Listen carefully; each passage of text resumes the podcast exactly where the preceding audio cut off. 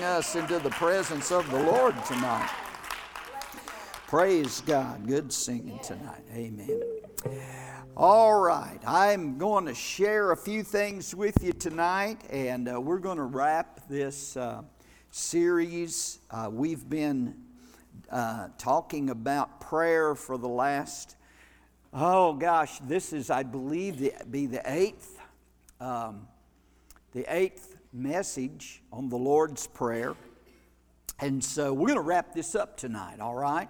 I think last week, maybe I said that last week was the last one, but I misspoke. I do that sometimes, all right, occasionally.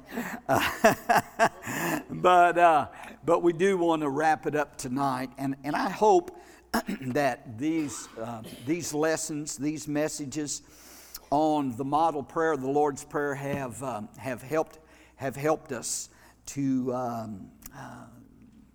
have a greater desire to pray, to be men and women of prayer, to seek the face of the Lord.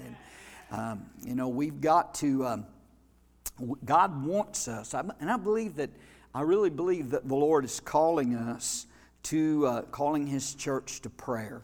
So praise God. So we're gonna finish this up tonight, and you can open your Bibles to St. Matthew, chapter 6. I'm just going to read one verse from there, but I'm going to read, first of all, you don't have to turn to Luke chapter 1, but in Luke chapter 11 and verse 1. But remember, Jesus said, or the disciples came to Jesus and asked Him, said to Him, Lord, teach us to pray. And in Luke 11, Jesus then, in an answer and response to their request, gave them the model prayer that we also find in Matthew's Gospel, chapter 6. There's a little variation, a little bit of difference, but not much. But anyway, this model prayer, as we've said, was given in response to the disciples and their request for the Lord to teach them to pray. And we need Jesus to teach us to pray. Not just how to pray, but to pray, period, to pray. Lord, teach us to be men and women of prayer. And so Jesus, as we've been talking about, gave us this model, these topics, this prayer pattern for us to pattern our prayer time by. It's not something we pray by rote. It's not something we just read through or recite. And but it does give us a basis for our prayer time. And I handed out some outlines last Wednesday night to kind of just be a reminder to y'all what we've taught on in the past 7 weeks, this being the eighth week. But tonight we want to focus on the 13th verse, the latter part of the 13th verse. And in verse 13, and we're in Matthew chapter 6, Jesus said this, and lead us not into temptation, but deliver us from evil. We've covered that part of the prayer, but here's the closing of it.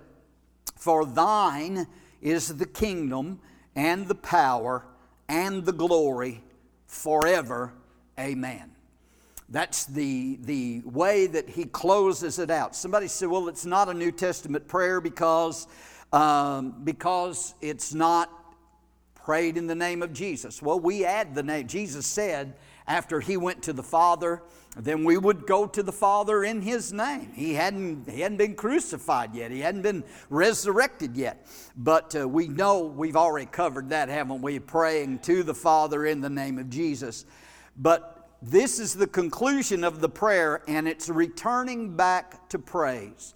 And there's something that we notice about this prayer pattern, and I've mentioned this before, but it's so important, and that is that the Lord's Prayer opens and closes with praise. And I've said this before, it's kind of like I like to refer to it as a prayer sandwich. Amen? It's kind of like a prayer sandwich. It opens with praise, and it closes with praise, and you got a whole lot of good stuff in the middle, in between. But it does open and close with praise. And so that tells us something about prayer, is that a lot of prayer is, and our prayer time is made up of praise and worship. We come into the presence of the Father with worship, hallowing the name of the Father. We make our petitions. We pray the will of God. We pray and intercede. We go through the prayer topics that Jesus listed here. And then we close our time of prayer out by going back to praise and worship and thanksgiving unto the Lord.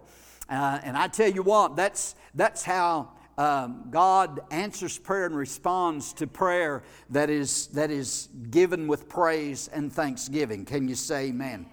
Amen.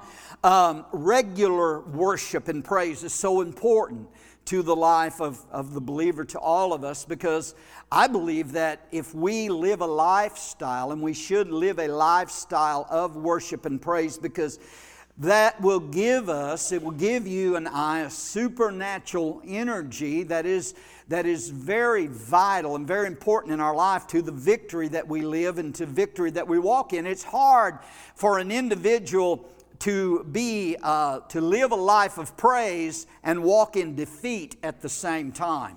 Are you with me? I want to say that again because it's so important. It's hard for you and I to walk and live a life of praise and worship and live in defeat at the same time, because praise just automatically, supernaturally energizes us and brings us into a place and a walk in victory in our life. So we need to learn how to let our hearts go out to God in praise and in worship and in thanksgiving. That is so important in our daily walk with the Lord. We need to learn how to magnify the Lord and exalt the Lord for everything that He's done for us, to give thanks to Him. You know, I mean, there's no way that you or I could ever thank Him enough for what He has already done for us and what He does for us and in our lives on a regular daily basis. Amen? He's deserving of all of our praise. And so the Scriptures tell us that we're to praise God with our lips, with our mouth. We're to praise Him and give thanks to Him for all of His benefits in our life. And there are different levels of praise. There's different levels of worship. You can go through the Old Testament and do a study on worship, and that would be a whole nother teaching all in itself. But there are several Hebrew words, different Hebrew words that are used in the Old Testament for praise and for worship that show us how we're to worship. There's a word, a halal, that's used in the Old Testament, a Hebrew word that talks about vigorously praising the Lord, and it talks about how we celebrate the Lord. There's another word that talks about how that we are to bless the Lord and declare God to be the origin of power and success. And a word that also refers to us praising Him in quietness and stillness. And there is a time just to get before the Lord. And as it says over here, be still and know that I am God. And just to be in His presence, worshiping Him in stillness and quietness. There's times in my prayer life when I'm alone with the Lord, there's times that the Holy Ghost will move on me, and I'll get a little bit loud if I'm here in the church by myself, you know. But then there's a lot of times that I'm just quietly worshiping the Lord in a whisper. And you know what? He can hear the whisper just as much as He can hear me praising Him with a loud voice. But there's so many different ways. One of the Hebrew words that is used for worship and praise in the Old Testament actually means it's the word toda and the word yada. Those two words refer to extending the hands in thanksgiving and in praise. To worship, yada means to worship with extended hands. And so the lifting up of our hands, I try to encourage people to do that. I shouldn't have to encourage people to do that. It should be something that we just do automatically when we're worshiping corporately, or when we're worshiping and praising God privately on our own, that we lift our hands to the Lord in worship and in praise. That is not just a Pentecostal fad. Amen. When it was the hardest thing for me to do when I first got saved and as a new believer, and of course I'd been around Pentecostals all my life, but when I first got saved, it was the hardest thing. I wanted so bad to raise my hands, but it was just something like it was just hard to do, and I'd get them up here. But you know what? After a while, it's easy. Just get them up there and praise the Lord and lift our hands and praise the Lord. But the Bible tells us in Psalm 134, I believe it is, it says to lift up your hands in the sanctuary and bless the Lord. The Bible tells us David said, let my prayer be as incense before you, and the lifting up of my hands as the evening sacrifice. Paul said and told Timothy in 1 Timothy chapter 2, he told Timothy that men ought to pray everywhere, lifting up holy hands without wrath and without doubting. So part of our worship includes lifting our hands and worshiping the Lord in praise and worship. But there's another Hebrew word that's called zamar, and I love that word because that word for worship and praise has to do with the instruments, with musical instruments, and it means to pluck the strings of an instrument, or to praise Him with a song, and to worship Him with music. And with singing. That's why we have music, and that's why we sing. It's not to entertain anybody. Amen. We're not here to put on a concert for anybody. We're not here to be entertainment, but we're here, our worship team's up here to lead you in with the music and with the singing, to lead us in worship to God with music and with singing. Amen. Oh, I tell you what I like to get. I like to get in my prayer closet, and I think, what did we do before? We had iPhones, with our iTunes and all that. We can put on some good worship music and pray and worship the Lord right there in our prayer closet and our prayer time at the house. But that is a word that's used for worship that has to do with music. And so I'm glad I belong to a church that believes in music. Some don't. But I'm glad we believe in music here at Abundant Life Family Church. So anyway, that's just some things that the Bible teaches about worship.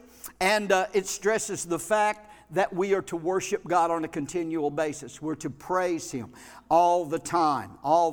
Now, after we have brought our petitions to God, Jesus teaches us here that we are to return back to praise. And in this closing part of the Lord's Prayer, where He says, "For thine is the kingdom and the power and the glory forever," He is here. God is inviting us to become participants with Him in His kingdom and in His power and in His glory. And I think that's an awesome thing. And when you think about praise, when are you supposed to praise God? I know we've said at the beginning of your prayer, you open with praise. And then at the end of your prayer, you close with praise and make that prayer sandwich. But according to the Bible, when we're in our prayer closet is really not the only time that we're supposed to be praising the Lord. The Bible tells us that we are to praise the Lord continually. David said in Psalm 34, he said, I will bless the Lord at all times, and His praise shall continually be where? In my mouth. I know some people say, I'm praising Him in my heart, and that's good, and I do that. I go through Walmart sometimes. If you ever see me in Walmart, which is a rarity, but if you ever see me in Walmart and I'm walking down the aisle and my lips are moving like I'm talking to myself, I'm not. I'm just thanking the Lord and praising the Lord and believing the Lord to get me through Walmart without any issues. Amen. But we're to praise Him continually. David said, I'm going to bless Him with my lips and His praise will be in my mouth. And Paul said, and the writer of Hebrews, he told us in Hebrews chapter 13, he said that we are to offer the sacrifice of praise unto God continually, the fruit of our lips giving thanks to His name. So the Scripture tells us that we're to praise the Lord not just in our prayer time, praise the Lord not just when we come to church, but we're to praise the Lord. We're to have a praise going on all the time in our life. No matter what our situation is or what our circumstances are, we're to always be praising the Lord. Amen?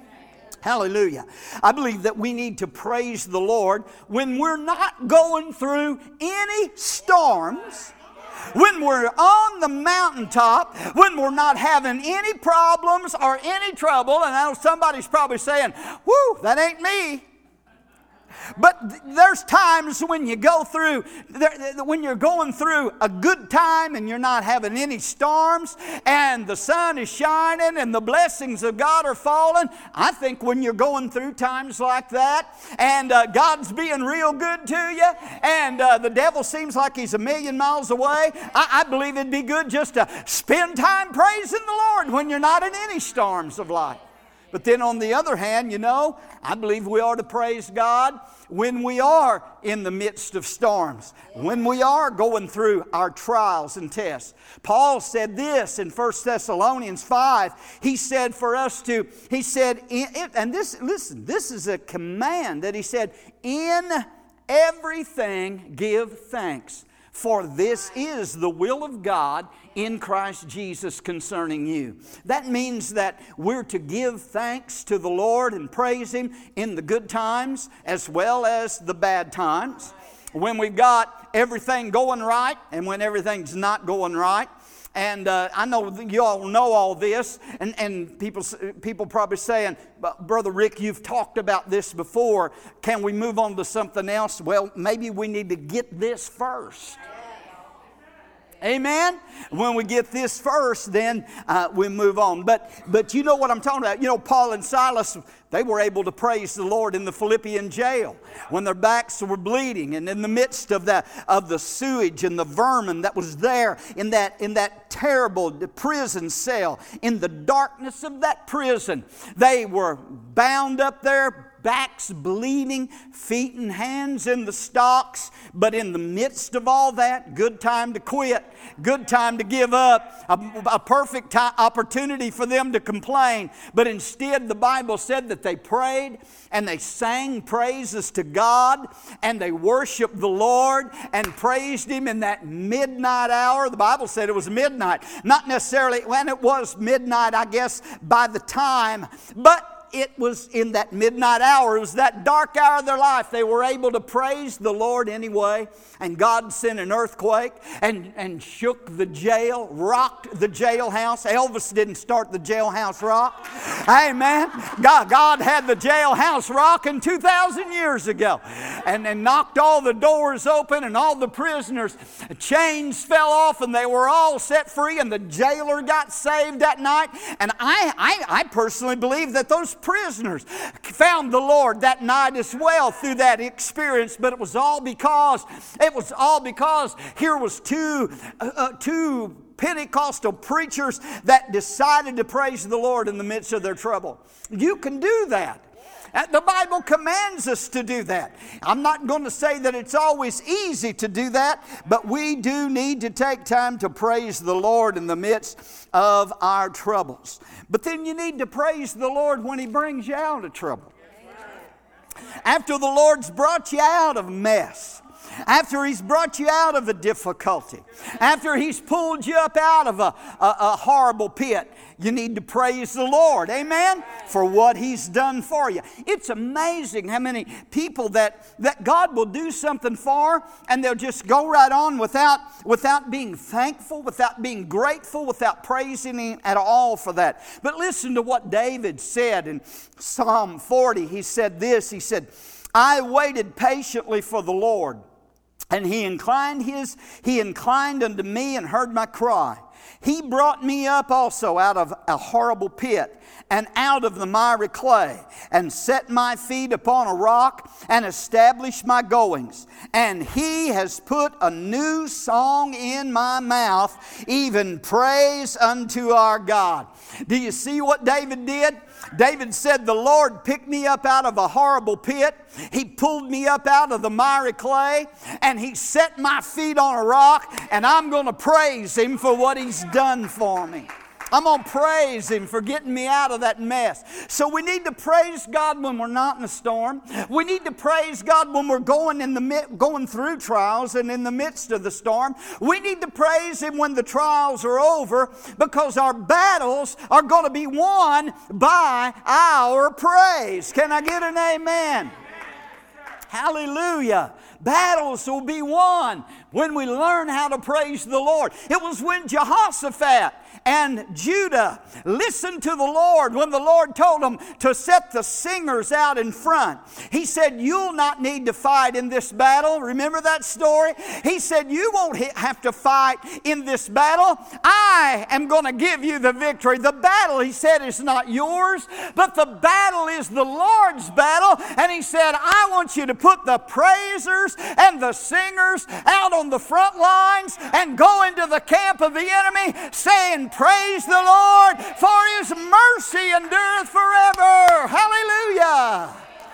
And I'm telling you, when they got the praisers together and they went out, that was the strangest battle tactic I'm sure that Jehoshaphat had ever seen or heard of. But he obeyed the Lord, and the praisers got out there, and the army's marching forth with the praise team leading the way, and they're praising the Lord. Hallelujah. And when they got there, the Bible said that the Lord sent ambushments against the enemy. And they got so confused, they began to kill one another. And when the armies of Israel got there, the enemy was already defeated. God had already given them the victory because they learned how to praise the Lord and give glory to His name.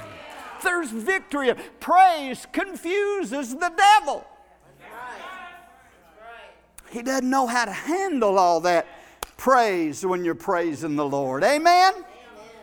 So Jesus tells us then that we are to in our prayer time, to end of that prayer time with those words, for thine is the kingdom and the power and the glory forever. Amen. The kingdom, thine is the kingdom. The kingdom is the Lord's kingdom. He's talking about the kingdom of God. And the Bible says, tells us in the book of Psalms, the psalmist declared that the kingdom is the Lord's in Psalm 22. Jesus made the statement in Luke chapter 12, and He told His disciples that it was the Father's good pleasure to give to you the kingdom. Isn't that what He said? You remember that? When Jesus said, it's the Father's pleasure. It's His good pleasure to give to you the kingdom. In other words, it makes the Father happy. It delights the Lord. It delights God to bring you into His kingdom.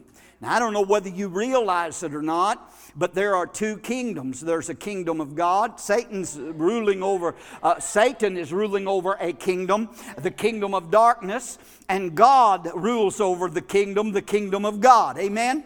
There's two kingdoms, and everybody here, you're either in one or the other. You're either in, and I'm trusting everybody here tonight's in God's kingdom. How many's in God's kingdom? Amen? Thank God. But that makes me happy. That excites me to know. You know, there was a time I was in Satan's kingdom. I was in the darkness. Satan is the Lord and the ruler of that kingdom. And everybody that does not know the Lord Jesus Christ is a part of that kingdom. They're under the rule, under the power, and under the authority of Satan.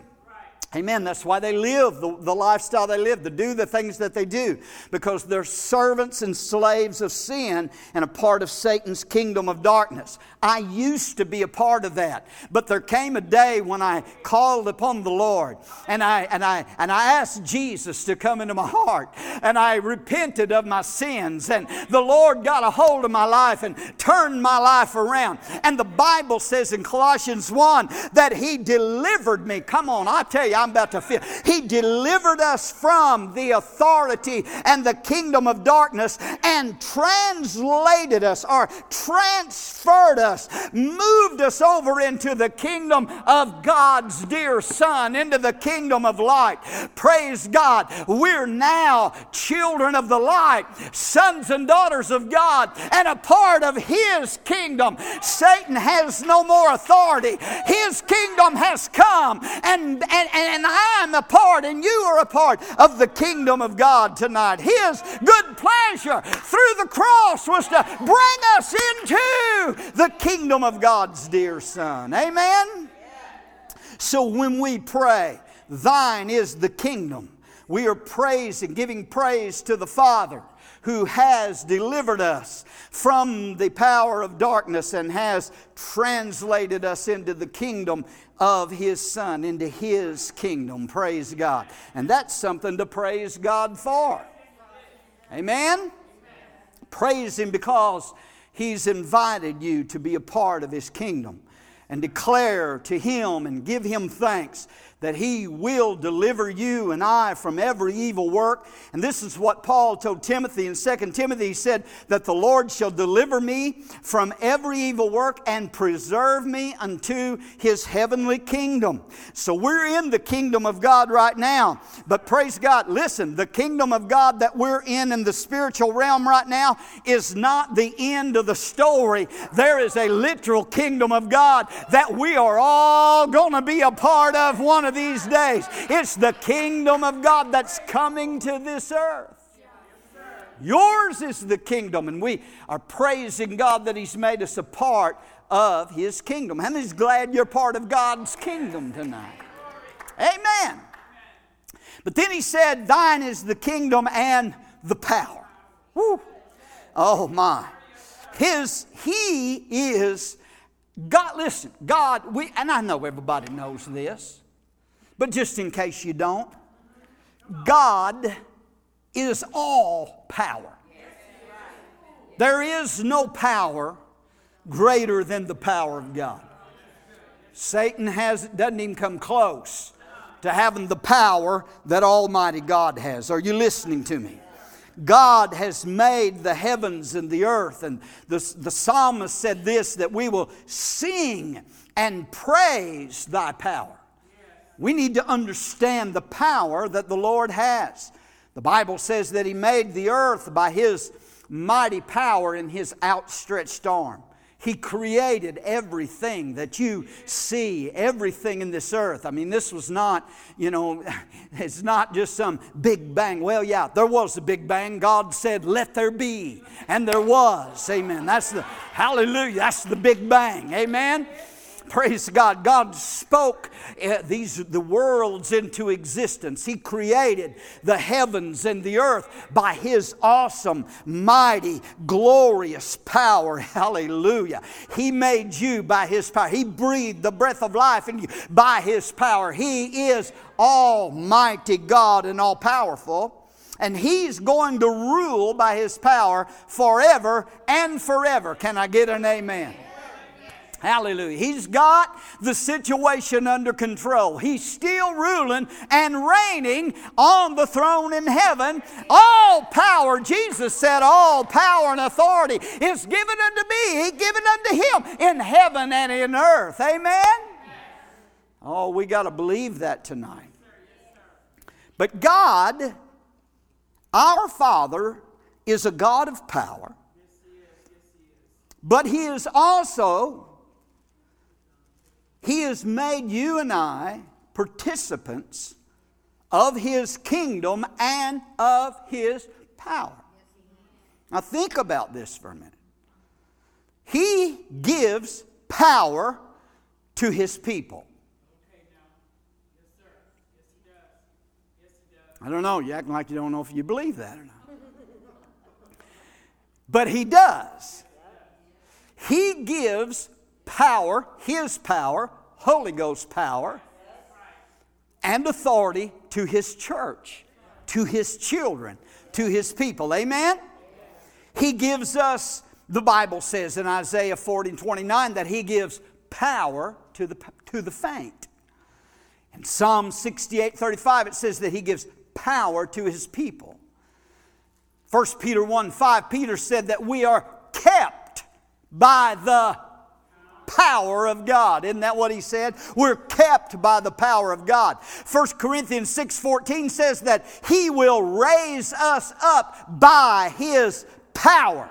Jesus said in Luke 10:19 to His disciples, He said that He had given to them, and it goes for the church as well. He said, "Behold, I give you power over all the power of the enemy." Did He say so? He also gives us the Holy Ghost, and with the Holy Ghost there comes power. Does there come power with the Holy Ghost? Yes. Acts 1:8, Jesus told them to go and tarry in Jerusalem until they were endued with what? Power from on high, clothed with power from on high. And the disciples tried to talk to Him, and they said, "Well, when are you going to restore the kingdom to Israel?" He said, "That's none of your business." He said, "I want you to go and wait at Jerusalem, and you shall receive power." Acts 1:8. He said, "You shall receive power after the Holy Spirit has come upon you, and you shall be witnesses unto me." So we can see from multiple scriptures in the Word of God that God has provided for His people and for His church power from on high. It's Holy Ghost power. Amen. Ephesians chapter 6 and verse 10 says, "Be strong in the Lord and in the power of His might." So are you getting an idea that we have something besides available to us tonight, something besides human strength, human power, human ability? As a child of God, born of the Spirit, filled with the Holy Spirit, we have His power. God has made available to you and I His power to abide in us. Amen. We have the greater one living within us. His is the kingdom. Thine is the power. Yours is the power. But thank God that through the new birth, through the baptism in the Holy Spirit, you've made your power available to your church. Come on. Whew, hallelujah. Now, if that's not something to praise the Lord for, I don't know what is. If your fire ain't starting to heat up a little bit by now, your wood needs to be dried out. It's wet. Amen. Amen. Glory to God. So we give praise. That's this part of this prayer. We're giving praise to God because He has invited us, made it possible through what Jesus did at the cross. He has made it possible. The blood that we sang about tonight, the blood of Jesus, has made it possible for you and I to be partakers of God's divine nature and actually have Him to give part of some of His power into our lives, to fill us with the power of the Holy Spirit. That is what He's saying. To praise Him, that He has invited us to be a partaker of His power and made that power available to us. God help us tonight not to be a powerless believer or to be a powerless church. We don't need, there's all kinds of church, powerless churches. But God help us tonight to understand and realize that He's made available His power for our lives. For yours is the kingdom. You've brought us into your kingdom. We thank you and praise you for that. Yours is the power. You are all powerful and almighty. But thank you that you've given us some of your power in our life. Amen? Amen. Oh, hallelujah. I feel that tonight. Amen. Jesus, the Bible says, had the Holy Spirit without measure. He had the fullness of the Holy Spirit. We have the same Holy Spirit. There's the Holy Ghost. The Holy Spirit is not twins. There's one Holy Spirit. And the same Holy Spirit that came upon Jesus at His baptism there at the Jordan River, that empowered Him, that anointed Him to do the works He did, is the same Holy Spirit that lives and dwells on the inside of you and I, the same Holy Spirit that's in His church. And so, Jesus had the Holy Spirit without measure in all fullness. But we have the Holy Spirit in a measure. We don't have the fullness that Jesus did, but praise God, we do have a measure of the Holy Ghost, of the power of God in our life. So that's something that we need to praise Him for, that He's made His power available to the church tonight. Amen? Praise the Lord. For yours is the kingdom and the power and the glory. The glory. What's the glory? What's God's glory? We talk about the glory. Lord, Moses asked the Lord, said, Lord, show me your glory. I want to see your glory. We talk about the glory of God, and I think we get the idea that God's glory maybe is just to feel His power, just to feel His presence, just to be in His presence. But God's glory is, it is a manifestation of His presence, when the glory of God fills the church, fills our lives. But it's even more than that, because God's glory is the manifested perfection of His character, and especially of His righteousness. Now I want to say that again, because I want you to get this. God's glory is the manifested perfection of His character. It's who He is. And especially the manifestation or the manifested character of God being His righteousness. And all of us have fallen short, the Bible said, of the glory of God. Isn't that what it said? All of us have sinned. All have sinned. And come short, or fallen short of the glory of God. Fallen short of what? We've fallen short of God's perfection and of God's character and of God's righteousness. And we're not, through the fall, God made Adam in His image, in His likeness, but through the fall, he lost that. He lost that standing with God. And so we have all sinned, and we've all come short and fallen short of the glory to God. But here's the good news, and here's what I want you to get tonight. God has, even though we've sinned, we've come back to Him, and God has made it possible now for that glory that was lost in the fall to be restored into our lives again through what Jesus did at Calvary. Now that ought to light your fire, if anything. Amen? Because He's invited us as believers to be partakers of His glory. Now somebody said, well, I don't know. Are you sure about that? I believe that's what the Bible teaches. That what Jesus did at Calvary. Listen, and we've talked about this before, that what Jesus did at the cross was to undo everything Satan did. And He was to get back and restore what was lost in the fall. Jesus got it back through His death, burial, and resurrection. And so He invites you and I as believers to be partakers of His glory. And through what He did at Calvary, through His shed blood, He brings us, when we accept Him, now listen to me, He brings us into His glory.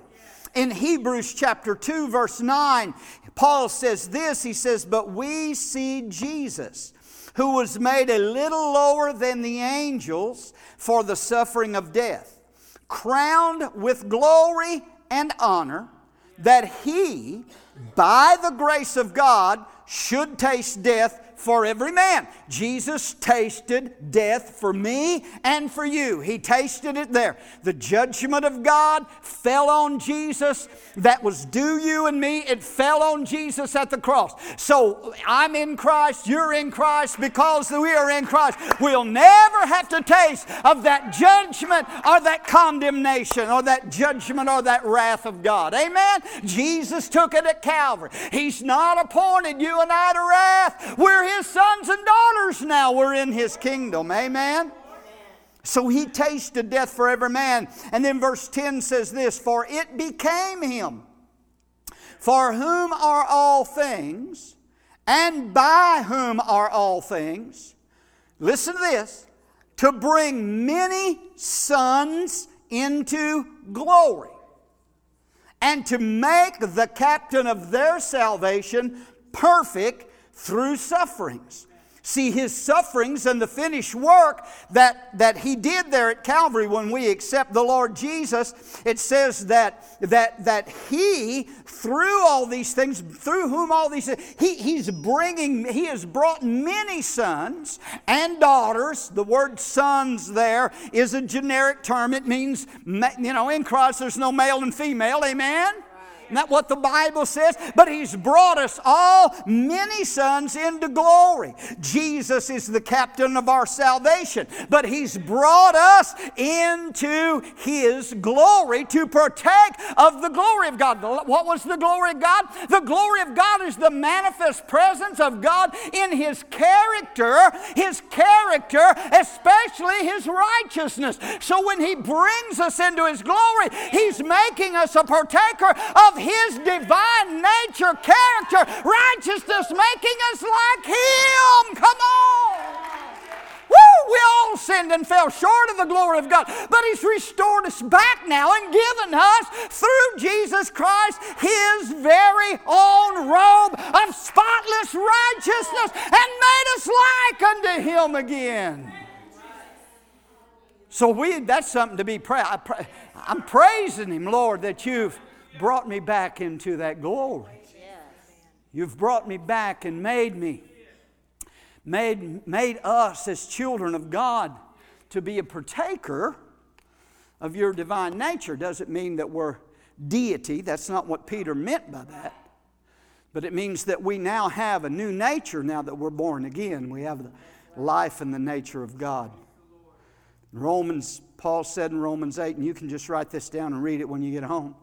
But in Romans 8, 17 and 18, Paul said that His glory in the future is going to be revealed in us when we receive that glorified body. And I do want to read this, but I'm going to close with this. In 1 Corinthians chapter number 3. Praise God. Y'all act like you're real excited. 2 Corinthians, chapter number 3, and verse 18. Let's read 17. Now the Lord is that Spirit, and where the Spirit of the Lord is, there's liberty.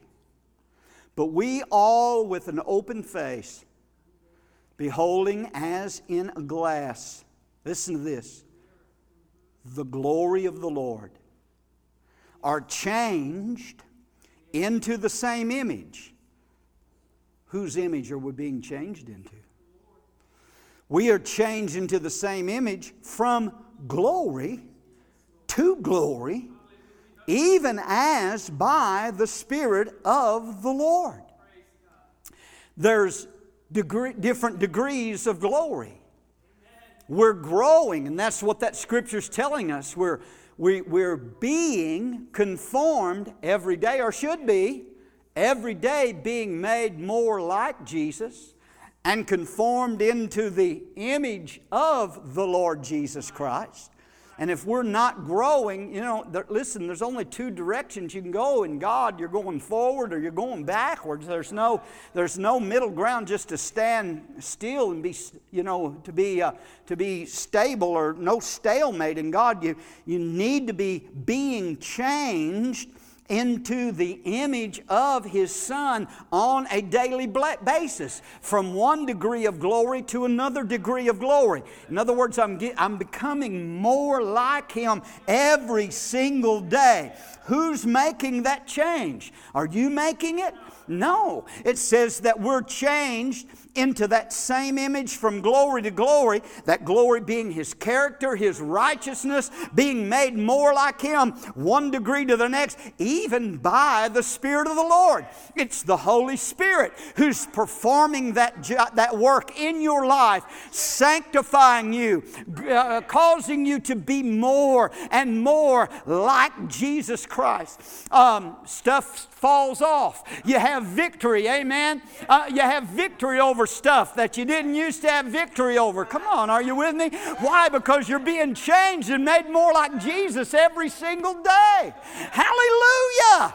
Praise God, that's the sanctification process. And so that's what he's talking about, giving praise to God because He has invited you to come in to His kingdom and be a recipient of His power and share in His glory and be a participant of His divine nature and glory and power. I praise you, for yours is the kingdom and the power and the glory forever and ever.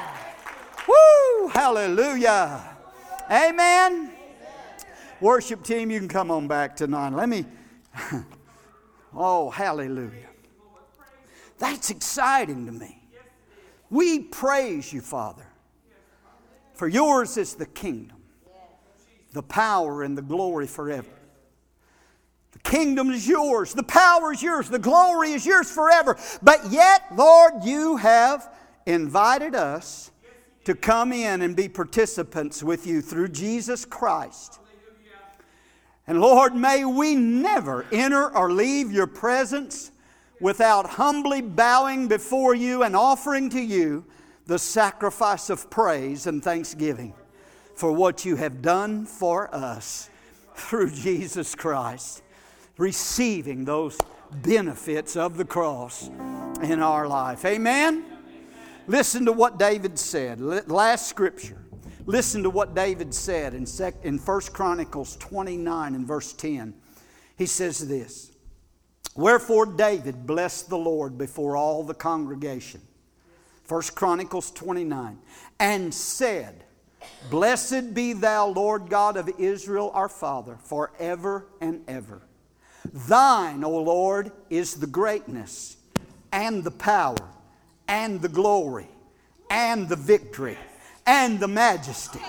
Oh, hallelujah. "For all that is in heaven and in the earth is thine.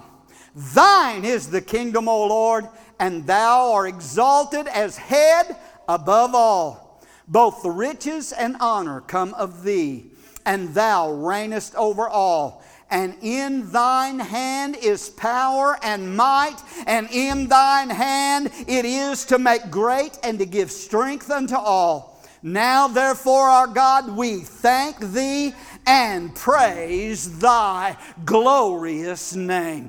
I think we ought to stand and lift our hands toward heaven and praise and magnify His glorious name tonight. Give Him glory and give Him honor. You are exalted, Lord. Yours is the kingdom